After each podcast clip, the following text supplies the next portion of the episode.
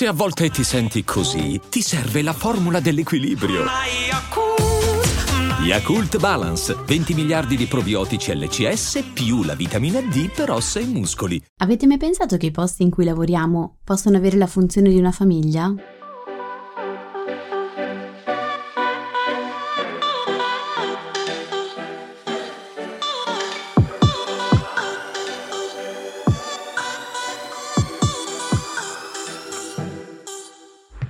Benvenuti in questo nuovo episodio di TV Therapy, il podcast dove usiamo le serie TV per capire meglio noi stessi, le nostre emozioni, le relazioni, gli impantanamenti vari.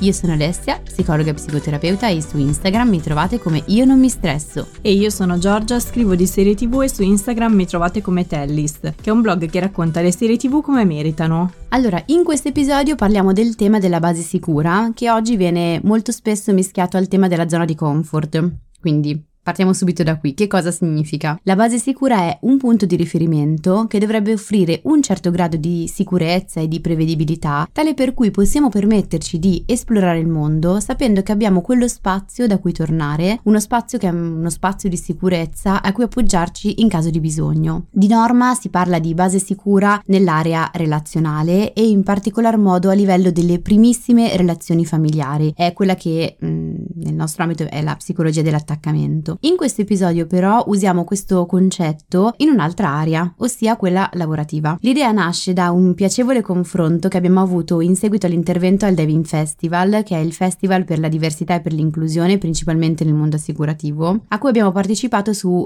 invito di Willis Tower Watson, che ringraziamo ufficialmente, e in particolare ringraziamo Beatrice Stoppa e Veronica Naranjo perché hanno creduto nella TV Therapy e ci hanno proposto di presentare un intervento relativo all'ansia del dover essere usando The Office. Al termine di questo intervento, che è stato alla fine di settembre, c'è stato un piacevole confronto sia con loro sia con Angela Rebecchi, che è la general manager di QBE che ospitava l'evento, e questo incontro che abbiamo avuto, questo confronto che abbiamo avuto ha ispirato l'episodio di oggi. Cioè siamo usciti di lì e la nostra testa iniziava a girare a partire proprio da alcune cose che c'eravamo dette. Parlando con loro infatti è emerso quanto un manager attento al benessere mentale, alla soddisfazione, all'inclusione dei suoi dipendenti e un manager che ha anche la capacità di considerare davvero le persone come risorse possa poi diventare utile per una crescita personale dei lavoratori e di conseguenza agevolare anche una crescita aziendale. Ora poi durante questo episodio capiamo meglio perché. E qui a Giorgia si è accesa una lampadina su una serie, io direi meravigliosa. Io l'ho vista poi appunto per preparare questo episodio. Guarda che serie che ti faccio scoprire. Questa è meravigliosa, ve la consiglio. E che usiamo, è una serie che utilizziamo proprio per illustrare il tema di oggi, quindi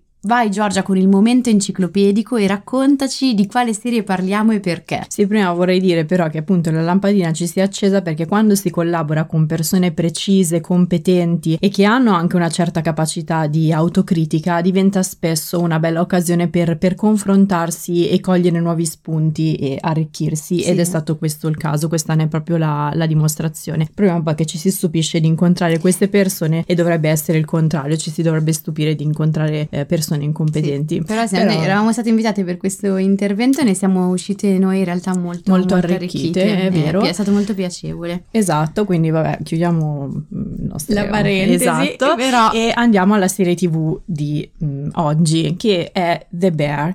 The Bear è una serie TV arrivata da un paio di settimane su Disney Plus, ci sono già tutti gli episodi peraltro, ma di cui chi maneggia un minimo la materia televisiva aveva già senz'altro sentito parlare. Secondo me anche chi non maneggia la materia televisiva. Sì, c'è stato un periodo che era bello intenso per quanto riguarda appunto gli articoli e le chiacchiere su The Bear, ed erano i mesi estivi, perché durante la scorsa estate The Bear ha deliziato e divorato, poi capiremo il perché di questo divorato, gli spettatori americani che a loro volta se la sono divorata. The Bear è stata definita una delle cose migliori che si siano viste in TV in quest'anno, e per qualcuno, mi ci metto anch'io con la mano bene alzata, è in assoluto la più bella. Per iniziare a contestualizzare potremmo collocare The Bear in due filoni seriali molto in voga negli ultimi tempi. Il primo filone, che ormai conosciamo bene, è quello dei dramedy che raccontano la crisi dei millennial ma attraverso lo sguardo e le emozioni di personaggi maschili. Il secondo filone invece è più recente ed è quello delle serie TV che sono ambientate in luoghi di lavoro e si focalizzano sull'equilibrio tra vita lavorativa e vita privata. Avevamo già fatto un episodio questo proposito su Severance e soprattutto su come le condizioni in cui si lavora hanno poi delle ricadute sul benessere mentale e sulla crescita personale. In particolare The Bear è ambientata nel mondo della ristorazione. Il suo protagonista è un ragazzo tra i 20 e i 30 anni che si chiama Carmen Berzatto, Carmi per gli amici, quindi vabbè anche per noi, vive a New York ed è considerato il miglior chef di un innominato miglior ristorante del mondo. Noi però in questo ristorante Carmi non lo vediamo mai, se non in uno o due flashback. Infatti quando la serie inizia Carmi si è appena licenziato per fare il ritorno a Chicago. Qui si trova l'original Beef of Chicagoland, The Beef per gli affezionati, noi lo chiameremo così, un locale gestito dalla sua famiglia di cui capire l'identità potrebbe risultare ostico a chi non è del posto. Per definizione il Beef è un sandwich shop, ma nel concreto non è del tutto un ristorante e nemmeno una gastronomia né tantomeno un fast food. L'unica cosa ben chiara è che la specialità della sua modesta cucina sono i cosiddetti Italian Beef Sandwich, cioè dei panini allungati farciti con carne di manzo italiano e altri ingredienti cucinati in maniera molto calorica, destinati a riempire gli stomaci degli operai che ogni giorno fanno la fila fuori dalle sue grandi e sporche vetrate. Sì, qua in Italia il corrispettivo di quei panini sono quelli dello Star, fuori dei baracchini fuori dallo Star, fuori dalle discoteche. Potrebbe essere, e tra l'altro mentre stavamo parlando mi è venuto in mente quel discorso che avevamo fatto su Merovis Sound, del cibo molto calorico, molto pesante in quartieri o in zone più operai, sì, più sì, che è confortevole. Esatto. Comunque, ma perché il miglior cuoco del mondo dovrebbe andare a lavorare in un sandwich shop? Perché apprendiamo all'inizio della serie il fratello maggiore di Carmi, Michael, che gestiva il locale, si è suicidato e senza di lui il beef rischia di fallire. Carmi decide quindi di provare a salvare il locale e soprattutto di provare a sanarne i debiti. Per pagare quelli più piccoli lo si vede arrabattarsi, non so, vende la sua preziosa collezione di giubbotti di jeans o svuota le console della sala giochi che c'è nel retro del locale. Ma per pagare i debiti più grandi Carmi deve prima fare in modo che il locale funzioni meglio di prima e per farlo deve mettere mano alla sua intera organizzazione. Ok, perché ne parliamo? Perché da qua diciamo, ma come mai dovrebbe collegarsi alla base sicura in ambito lavorativo? Allora abbiamo scelto The Bear perché quello che abbiamo messo finora è che la cucina del beef è popolare di cuochi molto indisciplinati. Si vede proprio un via vai di persone, alcune delle quali anche piuttosto particolari, sopra le righe, dove è difficile individuare chi faccia parte del locale e chi no. La brigata, quando poi si capisce quale sia la brigata, che è formata quasi solo da lavoratori neri, alcuni dei quali immigrati, non ha scelto di lavorare nella ristorazione per passione e perciò non ha nemmeno ricevuto una specifica formazione. Di conseguenza ognuno nella cucina del beef fa un po' quel che vuole e spesso con il risultato che i compiti si sovrappongono tra loro e si rallenta l'andamento del servizio. Quello che deve fare Carmi quindi è rimettere ordine stabilendo dei ruoli, delle competenze e lavorando anche sulle relazioni tra e con i suoi dipendenti. Lo si vede ad esempio creare un'uniformità chiedendo a tutti di indossare dei grembiuli blu e di chiamarsi a vicenda chef in modo tale da creare un senso di rispetto paritario, o ancora chiedendo di avvisare quando i vari dipendenti si trovano dietro una persona o stanno svoltando un angolo in modo da evitare scontri, anche perché la serie è girata all'interno di un vero sandwich shop che ha una cucina piuttosto stretta. E per quanto gran parte della brigata sia ostile a Carmi, The Bear mostra come pian piano lui riesca a fare del beef un punto di riferimento per ognuno dei suoi dipendenti e anche per se stesso, incentivandone in maniera quasi spontanea la crescita professionale e personale. E questo è proprio l'elemento che mi ha fatto accendere la lampadina di cui parlavamo prima quando tu mi hai parlato di base sicura. Sì, allora di solito, come dicevo inizialmente, parliamo di base sicura nell'area evolutiva, perché essa concerne le figure di riferimento del bambino, ossia i caregiver, coloro che se ne prendono cura. In genere sono i genitori, però si usa caregiver perché non è detto. Ogni bambino crea dei legami di attaccamento con i propri caregiver e teoricamente questi ultimi dovrebbero rappresentare una base sicura, ossia un posto che è considerato un punto di riferimento, che dà sicurezza, che è considerato sufficientemente solido, affidabile, tendenzialmente prevedibile, nel senso che so bene o male quello che accade al suo interno, se ha un certo comportamento più o meno quale sarà la reazione. Ora, senza diventare ossessivi ovviamente, però un certo grado di prevedibilità. Sì, ne avevamo parlato parlato nei vari episodi in cui avevamo affrontato i traumi, quello di Yu sicuramente, poi quello sul Trono di Spade, però non l'avevamo mai approfondito così, ecco. Assolutamente, e adesso vediamo anche perché questo luogo sicuro consente di esplorare il mondo, cioè è la buona dipendenza che poi genera indipendenza, perché so che posso fare le mie esperienze, so che posso allontanarmi, tanto c'è un posto in cui posso tornare, ho una base solida, appunto. Io per questo mi incavolo sempre con tutte quei post che escono cazziando l'idea di avere una zona di comfort, perché in realtà anche da adulti quella zona di comfort, quella base sicura è fondamentale per esplorare il mondo ed è uno dei bisogni primari dell'essere umano, viene subito dopo l'alimentazione, il sonno, insomma i bisogni di base. Però che cosa accade? Ed è per questo che ne avevamo parlato negli episodi relativi ai traumi, che in alcune occasioni c'è una forte ambivalenza piuttosto che una base sicura, o meglio, mi sono capitate anche molte persone, ma non solo a me, insomma anche nella letteratura ci sono proprio persone per cui questa base sicura non esiste. Sì, avevamo visto, adesso mi viene in mente così, avevamo visto proprio la differenza tra, usando il Trono di Spade, Jon Snow e Daenerys. Loro fanno dei viaggi enormi, però Jon Snow e tutti i fratelli di Jon Snow hanno la sicurezza di avere una base sicura, che è la loro famiglia, che prima o poi torneranno lì. Poi vabbè, qualcuno non ci torna, ma fa niente. Invece Daenerys questa base sicura non ce l'ha, e infatti poi sappiamo come va a finire. Sì, è un punto solido che ti permette appunto di viaggiare, anche di incappare, di rischiare in alcuni casi, perché sai che lì si può tornare. Non è essere viziati, è avere delle sicurezze alla base. Però appunto in alcuni casi questa base sicura non esiste, o meglio c'è una fortissima ambivalenza che genera confusione. Quindi da un lato so che quella dovrebbe essere la mia base sicura, perché è per natura, anche gli animali hanno dei punti di riferimento di questo tipo, e che quelle sono le persone su cui dovrei poter fare affidamento, ma non c'è tutta quella prevedibilità, cioè c'è molto spesso sono associati, quella che dovrebbe essere la base sicura è associata anche alla paura, all'imprevedibilità, e qui si va poi quindi nella direzione di quello che non è più un attaccamento sicuro a questa base, ma è un attaccamento disorganizzato, quindi non so mai quello che potrebbe succedere. Per essere proprio correttissimi, esistono anche altri tipi di attaccamento, però non ne parliamo qui in questa sede perché sennò ci confondiamo. Quindi parliamo principalmente della parte della base sicura e della parte più disorganizzata, dove non c'è prevedibilità e non c'è nemmeno troppa sicurezza, quindi ogni tanto mi accolgono bene, ogni tanto mi accolgono malissimo, e con malissimo intendo che possono avvenire anche cose violente o molto spaventanti e senza alcun preavviso. Quindi di fatto questi bimbi crescono in ambienti che in gergo si dice non sono mediamente prevedibili, e quindi non sanno mai che cosa aspettarsi, non sanno mai se possano fidarsi. Lo si vede benissimo poi anche negli adulti, cioè sono persone che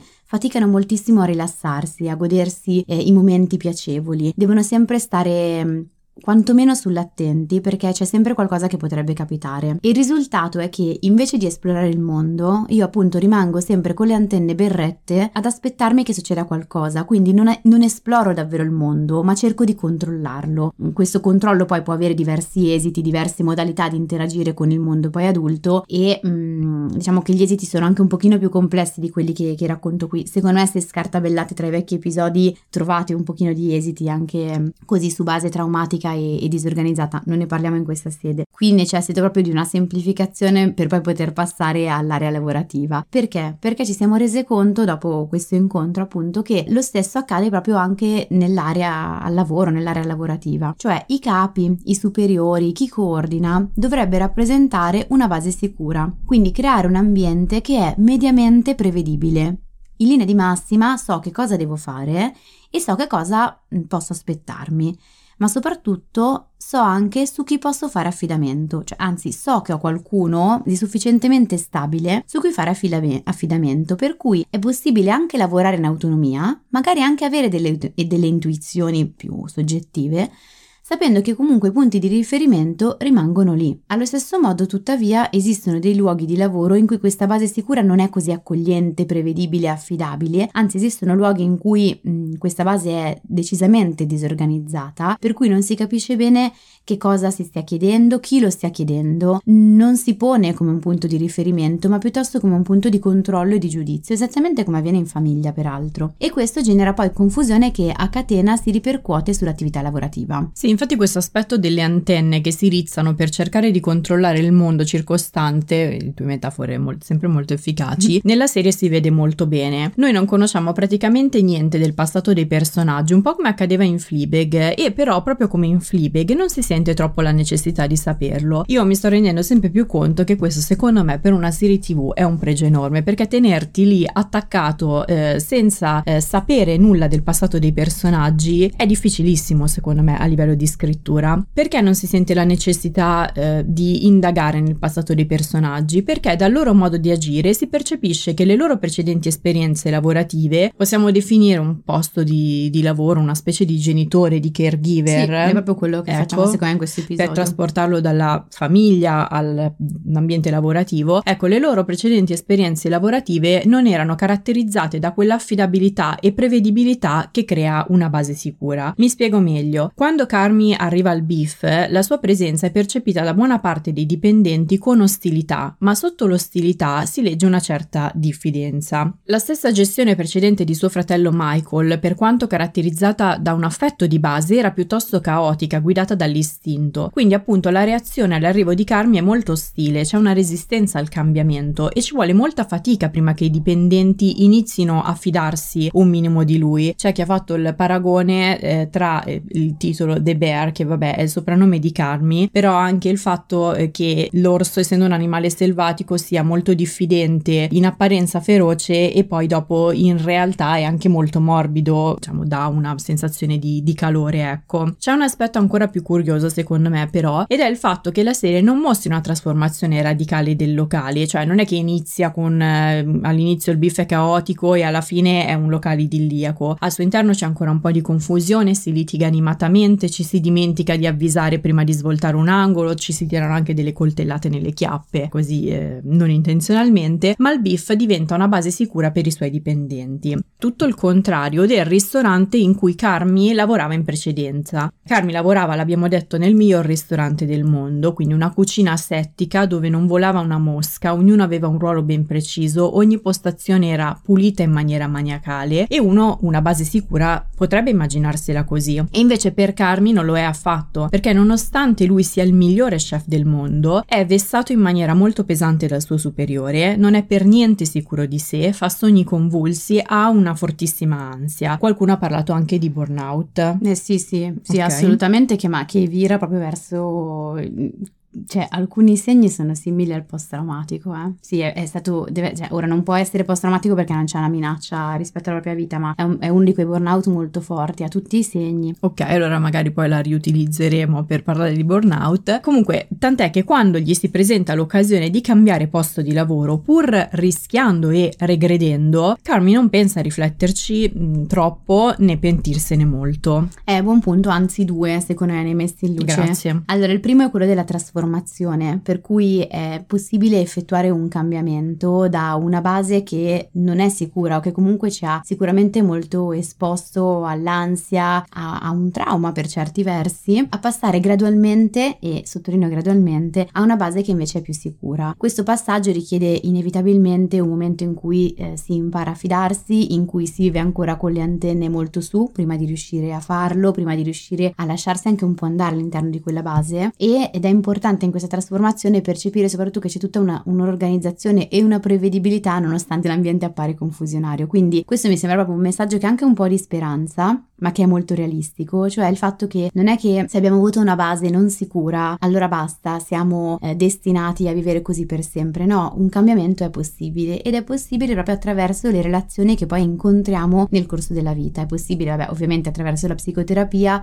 attraverso alcune relazioni lavorative, ma soprattutto poi affettive, e possono proprio trasformare e costruire in qualche modo la base sicura che non abbiamo avuto. Il secondo punto, anche questo è molto importante, molto spesso si inciampa qui dentro, è che la base sicura non è il luogo in cui va sempre tutto bene e non è nemmeno quella impacchettata bene. Cioè apparentemente potrebbe apparire più base sicura la prima, no? È tutto pulito, ordinato, però quella routine che probabilmente hanno è completamente asettica e priva di emozione, mentre la base sicura è ricca di emozioni, emozioni, solo che vengono poi incanalate, insomma, per il bene delle persone che fanno parte. La base sicura è proprio qualcosa di più profondo, cioè al di là del modo in cui appare, in questo caso il luogo lavorativo vale anche per le famiglie, al di là del modo in cui appaiono le relazioni, come mi sento io nel momento in cui sto lì, perché ci può anche essere una confusione esterna, un'apparente confusione quantomeno vista dall'esterno, e nonché nascano nella serie perlomeno difficoltà che paiono insormontabili, degli stress che portano a litigi e discussioni all'interno del team. Poi hai sempre la percezione di poter contare sulle persone che ne fanno parte e di farne parte davvero anche tu, quasi fosse una sorta di famiglia. Loro la chiamano proprio così, ma tant'è che non si capisce chi sia cugino di chi, se sia un legame. Lui è il personaggio preferito. Il cugino è fantastico, cioè, che poi non è il cugino, è fantastico, perché vabbè, per chi non ha visto la serie c'è questo personaggio che è il migliore amico del fratello di Carmi, e che lui è in tutti i ricordi di famiglia, cioè lui c'è sempre, è sempre in mezzo, e lui fa proprio dei gesti che sono tipicamente italiani, italo-americani, ma poi gli viene detto tu di italiano non hai niente, non hai neanche un antenato, ma lui ci si sente tantissimo, e vabbè, poi lui è l'elemento più caotico di questa famiglia, di questo ristorante. Caotico ma affettivo, sì, per è cui fantastico. Perché poi dà anche una protezione a questa famiglia, per cui è un bel elemento. Sì, lui non sostanzialmente lì è il più ostile a Carmi, nonostante ecco sia come un cugino, perché non vuole cambiare, non vuole lasciare andare il locale dopo la morte del suo migliore amico. Sì, che poi secondo me in realtà la percezione è che non è che sia ostile a lui, è ostile al cambiamento, sì, perché ne ha paura, e invece poi con grande affetto nei confronti di Carmi riesce ad effettuarlo. Ma se tu prendi poi tutti i personaggi, per tutti c'è un'ostilità al cambiamento, sì, anche lo stesso Carmi che non vuole cambiare le ricette, non vuole cambiare il nome al locale, che non vuole fare la ricetta degli spaghetti al pomodoro. No, erano al pomodoro, sì. Oh, sì. Sì, per forza. Sì, di fatto poi passa questo messaggio che tu comunque, qualunque cosa accada, nonostante tutto, puoi fare affidamento gli uni sugli altri, e sai che hai la percezione che anche se ti saltano addosso per picchiarti, che ti accoltellano nelle chiappe per sbaglio, in realtà gli altri vogliono il tuo bene. Sì, che poi è un po' il discorso che avevamo fatto con The Office, no? Cioè The Office, riprendendo le tue parole di prima, è una serie impacchettata malissimo, cioè volutamente malissimo, è disordinata, ha dei colori orribili, ma l'elemento rassicurante della serie è che nonostante i suoi personaggi bisticcino, si mettano in imbarazzo a vicenda, si mettano le graffettatrici nella gelatina, tra loro ci sia un rapporto solido, si facciano da scudo gli uni con gli altri nelle reali difficoltà. C'è il passaggio dalla prima alla seconda stagione con quella scena in cui Michael viene preso in giro in un locale e gli altri gli fanno da scudo, che secondo me è bellissima, e anzi forse proprio perché c'è questo rapporto solido i personaggi possono permettersi scherzi e battutacce. Sì, che poi la differenza è sottilissima, è proprio guardata attentamente nelle pieghe, perché in realtà poi anche ambienti molto violenti, che non diremmo mai essere sicuri, hanno dei momenti che sono positivi, di affetto, però la bolla che contiene questi pezzi d'affetto è di violenza. Invece qua è il contrario, c'è tutta una bolla di affetto che richiude tutto, e all'interno del quale poi possono avvenire bisticci, incomprensioni. È molto sottile, cioè dall'esterno, ma no, anche dall'interno, anzi forse spesso più dall'interno, è molto difficile da comprendere, però il punto è qual è la bolla che avvolge tutto, e lì sta la differenza. Sì, a questo proposito la serie usa una struttura poco lineare. Nelle ultime settimane qualcuno ci ha scritto di non aver capito The Bear e di non essere riuscito a cogliere la trama e il messaggio a essa sottostante, quindi ci chiedevano ad esempio c'era questo messaggio sottostante o me lo sono perso io. Ma in The Bear la trama è un elemento così superficiale, un pretesto per poi spostarsi sulle emozioni dei personaggi, che è quasi inconsistente, quasi sottosviluppata, molto prevedibile. Sì, anche se noi ci siamo poco abituati, perché siamo abituati più alla trama che alle emozioni che stanno sotto. Anche le commedie rosa, se ci pensiamo, hanno magari tutta una trama che è prevedibilissima,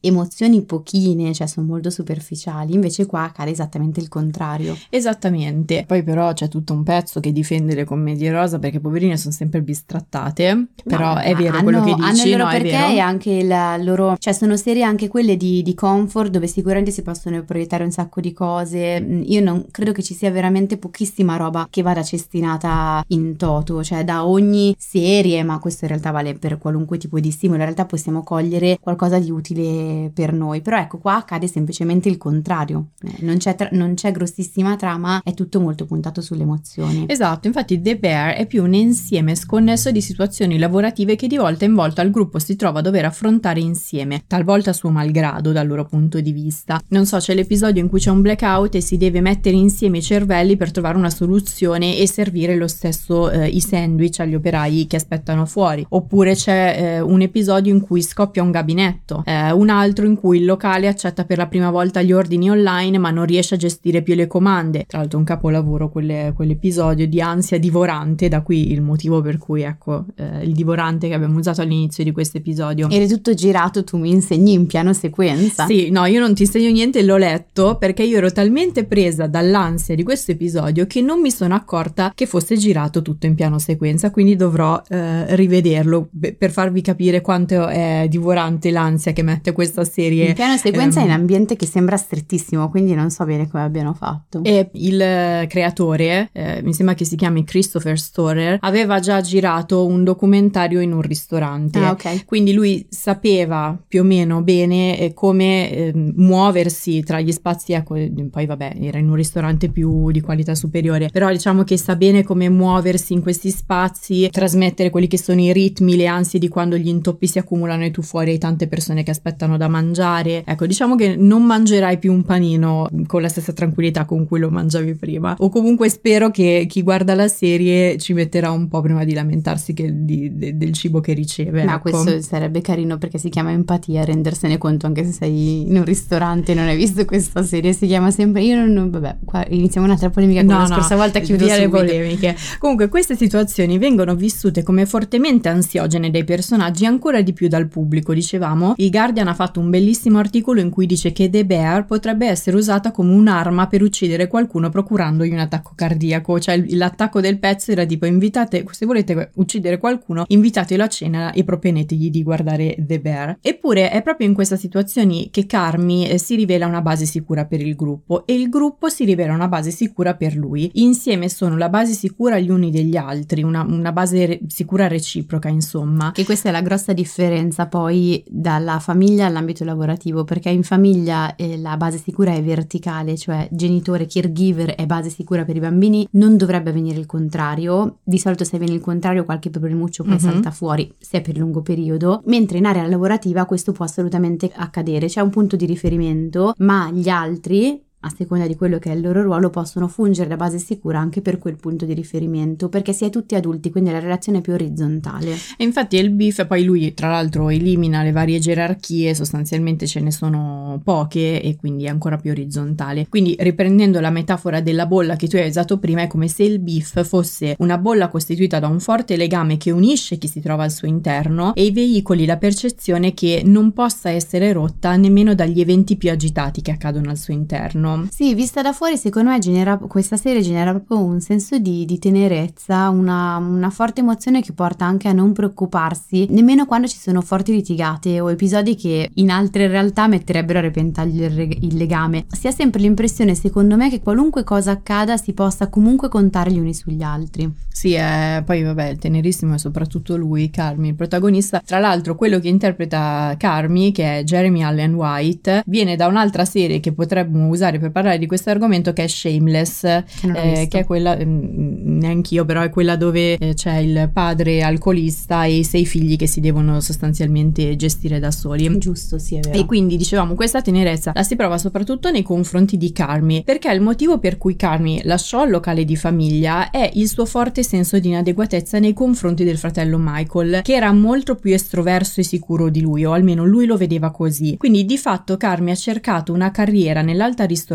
per dimostrare di poter raggiungere il valore che lui ha sempre attribuito al fratello. Non c'è una competizione, è proprio ammirazione la sua. Però, come dicevamo prima, il ristorante stellato in cui Carmi finisce a lavorare sembra quasi avere l'effetto contrario. Gli insulti ripetuti, la severità narcisistica dell'ambiente gli confermano inconsciamente di non possedere questo valore, e anche quando Carmi torna al Beef lo fa sì per senso di colpa nei confronti del fratello, per non essersi accorto dei problemi che l'hanno portato al suicidio, suicidio, cioè lui dietro questa ammirazione poi non è stato in grado di guardare oltre, ma soprattutto lo fa perché pensa che quello sia il posto che meriti, il posto adatto per il suo valore nullo. Il fatto che invece il gruppo pian piano lo segua e veda in lui un carisma che da solo non riesce a vedere, gli dà il messaggio contrario, cioè gli mostra che allora un po' di valore lo ha e per quanto sia diverso dal fratello abbia comunque le risorse per guidare il Beef. Altro esempio del fatto che molto spesso molto spesso si dice che dobbiamo arrivarci da soli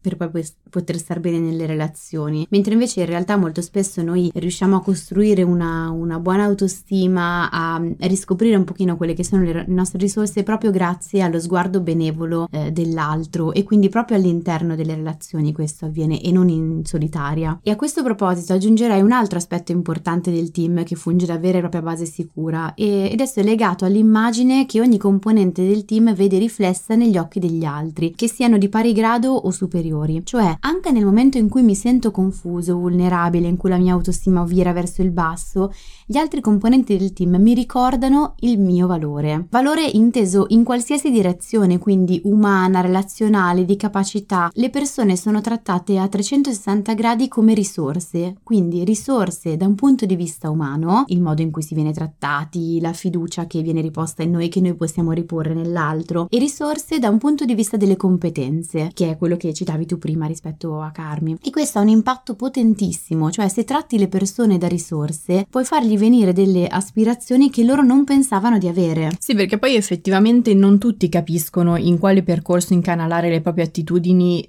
durante il periodo scolastico. Qualcuno non riesce a metterlo a fuoco, qualcuno non ne ha la possibilità, quindi un buon ambiente di lavoro a volte può assumere questa funzione, o ancora può mostrare ai propri dipendenti delle qualità e delle ispirazioni che, come dicevi tu, non pensavano di avere. Nella serie questo si vede molto bene con i vari personaggi, ma in particolar modo con Marcus, che è il ragazzo che si occupa di sfornare gli sfilatini per fare i sandwich. Ecco, Marcus ha una calma serafica nel trattare gli impasti, cioè nei primi episodi si vedono tutti che urlano, sbraitano, si scontrano, lui è lì che sforna i suoi sfilatini con molto amore, perché comunque anche noi non sappiamo niente dei personaggi, ma The Bear ha questa cosa bellissima che nel modo in cui i personaggi maneggiano gli ingredienti ci viene detto molto di loro, cioè c'è chi si avventa proprio con rabbia sul tritare le cipolle, lui invece si massaggia gli impasti perché lui è serafico, e la sua calma in partenza viene vista come un intralcio alla velocità del servizio, in effetti lo è, ma nel corso della serie si scopre poi che questa calma serafica è proprio quel che serve per creare dei dolci, quindi lui viene messo a creare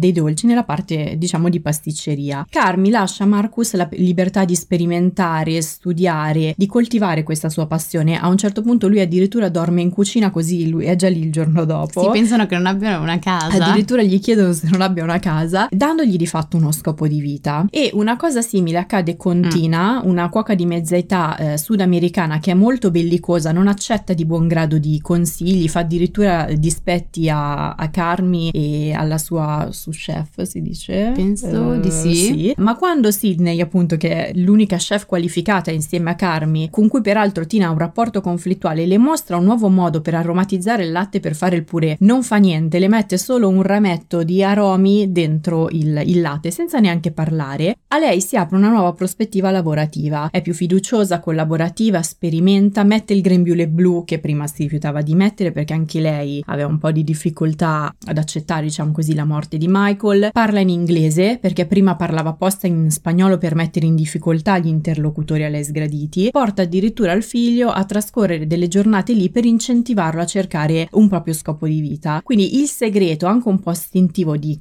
Carmi, è insomma quello che tu dicevi prima, cioè che trattare le persone da risorse le incentiva poi a diventare tali. Sì, poi Sydney accompagna il momento del rosmarino, degli aromi nel latte, facendole poi anche i complimenti, semplicissimi in realtà, rispetto a quel purè che poi lei aveva preparato, mentre Tina si aspettava un commento sgradevole. Questo sembra ribaltare proprio la situazione situazione, e questo ci fa capire però anche quanto l'ambiente poi possa in qualche modo avere un'influenza sui membri che fanno parte di quell'ambiente. Sì, anche perché Tina si aspettava un commento negativo, perché probabilmente in precedenza ha avuto ambienti lavorativi dove, che tu facessi bene o che tu facessi male, il tuo capo non ti faceva mai complimenti.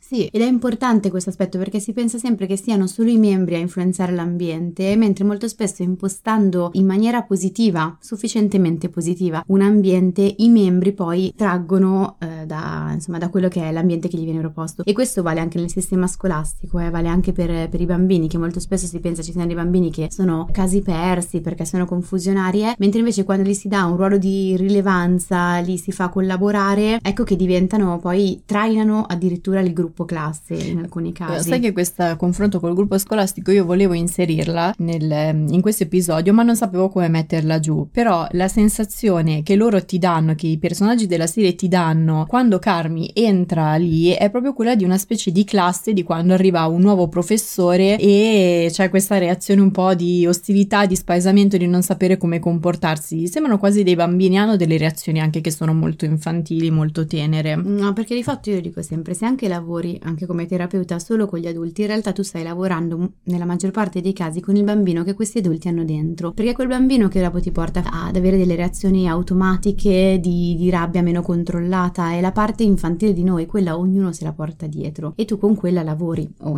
non solamente in terapia ovviamente, anche al di fuori. Per questo il parallelismo viene bene. E guarda che questo aspetto appare molto banale e spesso viene molto sottovalutato in ambito lavorativo, soprattutto in ambito aziendale mi viene da dire, eppure le ricerche ci raccontano la sua importanza. E leggevo proprio la scorsa settimana 2 studi citati dall'Atlantic in cui veniva messo in luce come si pensa spesso che sia il successo a portare verso la felicità, per cui se avrò successo sarò felice, quella persona è felice perché ha avuto successo o perché ha successo, e invece è esattamente il contrario, ci dicono queste ricerche. Cioè la felicità, che io mi sento in realtà di tradurre più in uno stato di benessere mentale, perché felicità è un terminone che in realtà è un po' situazionale, invece benessere mentale è più continuativo nel tempo. Allora questo benessere mentale è questo che porta al successo. Stiamo proprio ancora più sul concreto, è non tanto successo, ma è lo stato di benessere mentale che porta a un maggior grado di produttività. Uno dei 2 studi metteva proprio in evidenza, attraverso alcuni paradigmi sperimentali, alcuni esperimenti, evidenziava come la felicità renda le persone circa il 12% più produttive. E da quel che vedo anche nei percorsi di terapia, quando le persone mi raccontano, no, del loro lavoro, soprattutto appunto se in azienda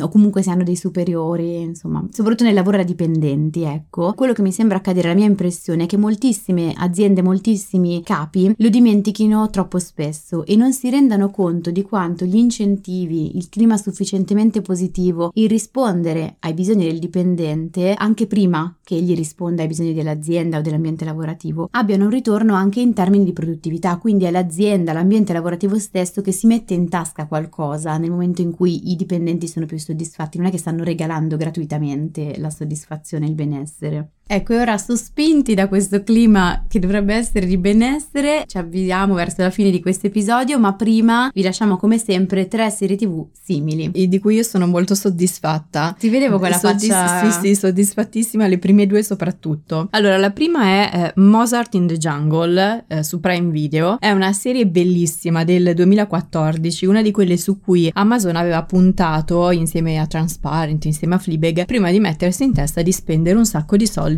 in saghe ambiziose e poco consistenti.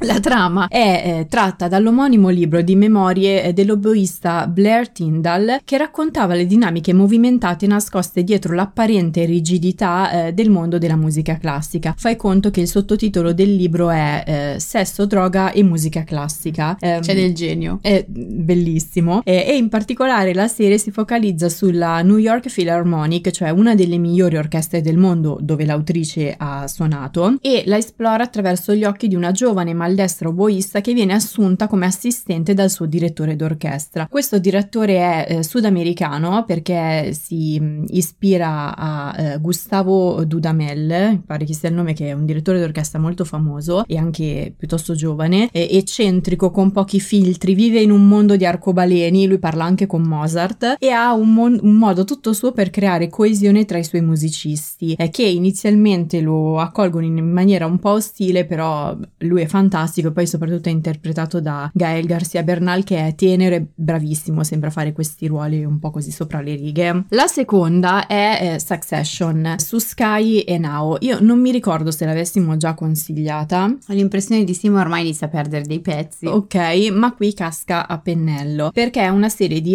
HBO che segue la famiglia di un richissimissimissimo magnate dei media che ricorda molto Rupert Murdoch, i cui figli vivono una fortissima rivalità nel contendersi il posto di suo successore prescelto. Gli episodi mostrano benissimo come quest'uomo, che è stato ed è un padre molto imprevedibile, abusante, umiliante, a tratti anche fisicamente violento, ma così proprio che anche quando tu lo guardi non te lo aspetti, proprio come dicevamo prima, abbia fatto della famiglia una base per niente sicura per i suoi figli, e lo stesso si rifletta poi sulle sue aziende, sul suo conglomerato mediale. Ogni figlio e ogni dipendente ha quindi dei modi diversi di reagire alle dinamiche familiari e aziendali, però tutti di base riflettono la sua forte ambivalenza, cioè tutti sono imprevedibili, invidiosi, fanno un patto e un secondo dopo violano, cioè volano proprio coltellate nelle spalle così. Altro che imprevedibilità. Esatto, è bellissima ed è considerata da qualche anno la serie TV più sofisticata, più intelligente che ci sia in televisione, e si imparano anche un sacco di modi per uscire vincenti e brillanti da conversazioni critiche. Loro si fanno proprio questi insulti che sono pesantissimi ma scritti in una maniera brillantissima. Bene, adesso mi hai fatto venire voglia di vederla. Succession,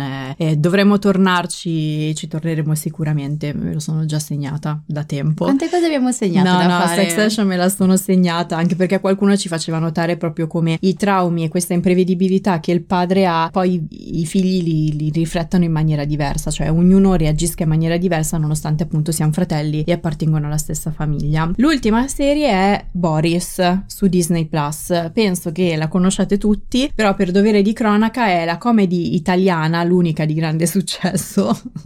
Penso che sia un po' triste da dire, però vabbè, vuol dire che in 10 anni non ci sono state altre comedy belle, però è ambientata dietro le quinte di una tipica fiction della TV generalista italiana. Anche nei suoi episodi c'è un ambiente di lavoro caotico e disfunzionale. Devo ancora capire in realtà se sia una base sicura o meno. Secondo me no. Non lo so in questo caso. Però guarda che esistono anche delle basi che sono comunque non disorganizzate, ma sono insicure in alcuni casi, ambivalenti in altri, che sono gli altri tipi dell'attaccamento di cui qui non abbiamo parlato. Quindi è possibile che sia una base comunque organizzata, ma che non genera un attaccamento sicuro, ma forse più sul versante ambivalente, direi. Ecco, perfetto. Allora, sei riuscita a rendere serio il set degli occhi del cuore, che è la fiction di cui parliamo. Guarda che Boris l'ho vista. Sì, vabbè, magari qualcuno che guarda, non ti arrabbiare, qualcuno che ascolta magari non l'ha vista. Però a differenza di The Bear, in Boris non c'è nessuno che tenti di mettere in riga appunto questa base che non abbiamo capito se sia sicura o meno, anche perché vabbè, altrimenti la serie non esisterebbe se qualcuno tentasse di metterla in riga. La consigliamo perché il 26 ottobre su Disney Plus esce la 4ª stagione, a quasi 10 anni dalla sua fine, ed è molto attesa. Io attendo soprattutto Stanis La Rochelle, che è proprio il mio personaggio preferito, ma soprattutto perché useremo Boris tra qualche settimana per parlare di come l'ansia, anche connessa a condizioni di lavoro, possa avere ripercussioni sul benessere del nostro corpo, e anche viceversa come il benessere del nostro corpo possa determinare la nostra ansia. Perché stai ridendo? Mi fanno ridere i nomi di Stanis La Rochelle. Sì. È fantastico Stanis La Rochelle, ma in generale Boris, cioè un'atmosfera che fa ridere così. Sì.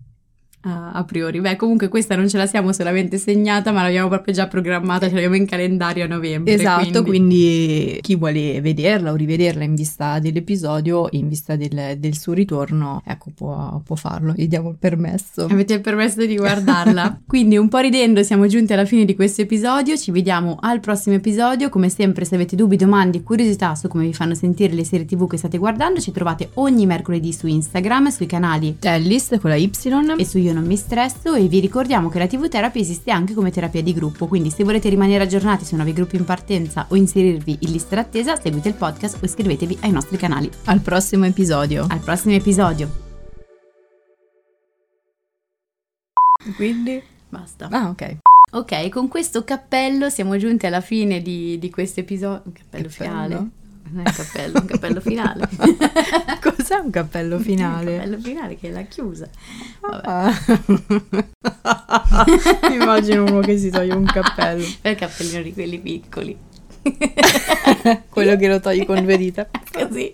Ottimo, a differenza di The Bear. Cioè, io veramente non devo parlare. No? Quindi, siamo giunti ridendo alla fine del prossimo... Sì. Che è come domani e oggi. No, non devi muovere le braccia. Se no potessi battermi un 5. No, perché dovrei voler batterti un 5? Non lo so. Non ti ho mai battuto un 5 in tutta la mia vita. Infatti mi sembrava strano. Sono anch'io imprevedibile, è ambivalente. Fai silenzio che devo...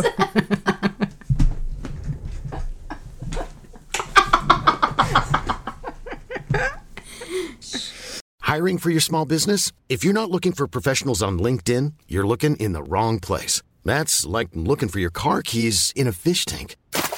LinkedIn helps you hire professionals you can't find anywhere else, even those who aren't actively searching for a new job but might be open to the perfect role. In a given month, over 70% of LinkedIn users don't even visit other leading job sites. So start looking in the right place. With LinkedIn, you can hire professionals like a professional. Post your free job on linkedin.com/people today.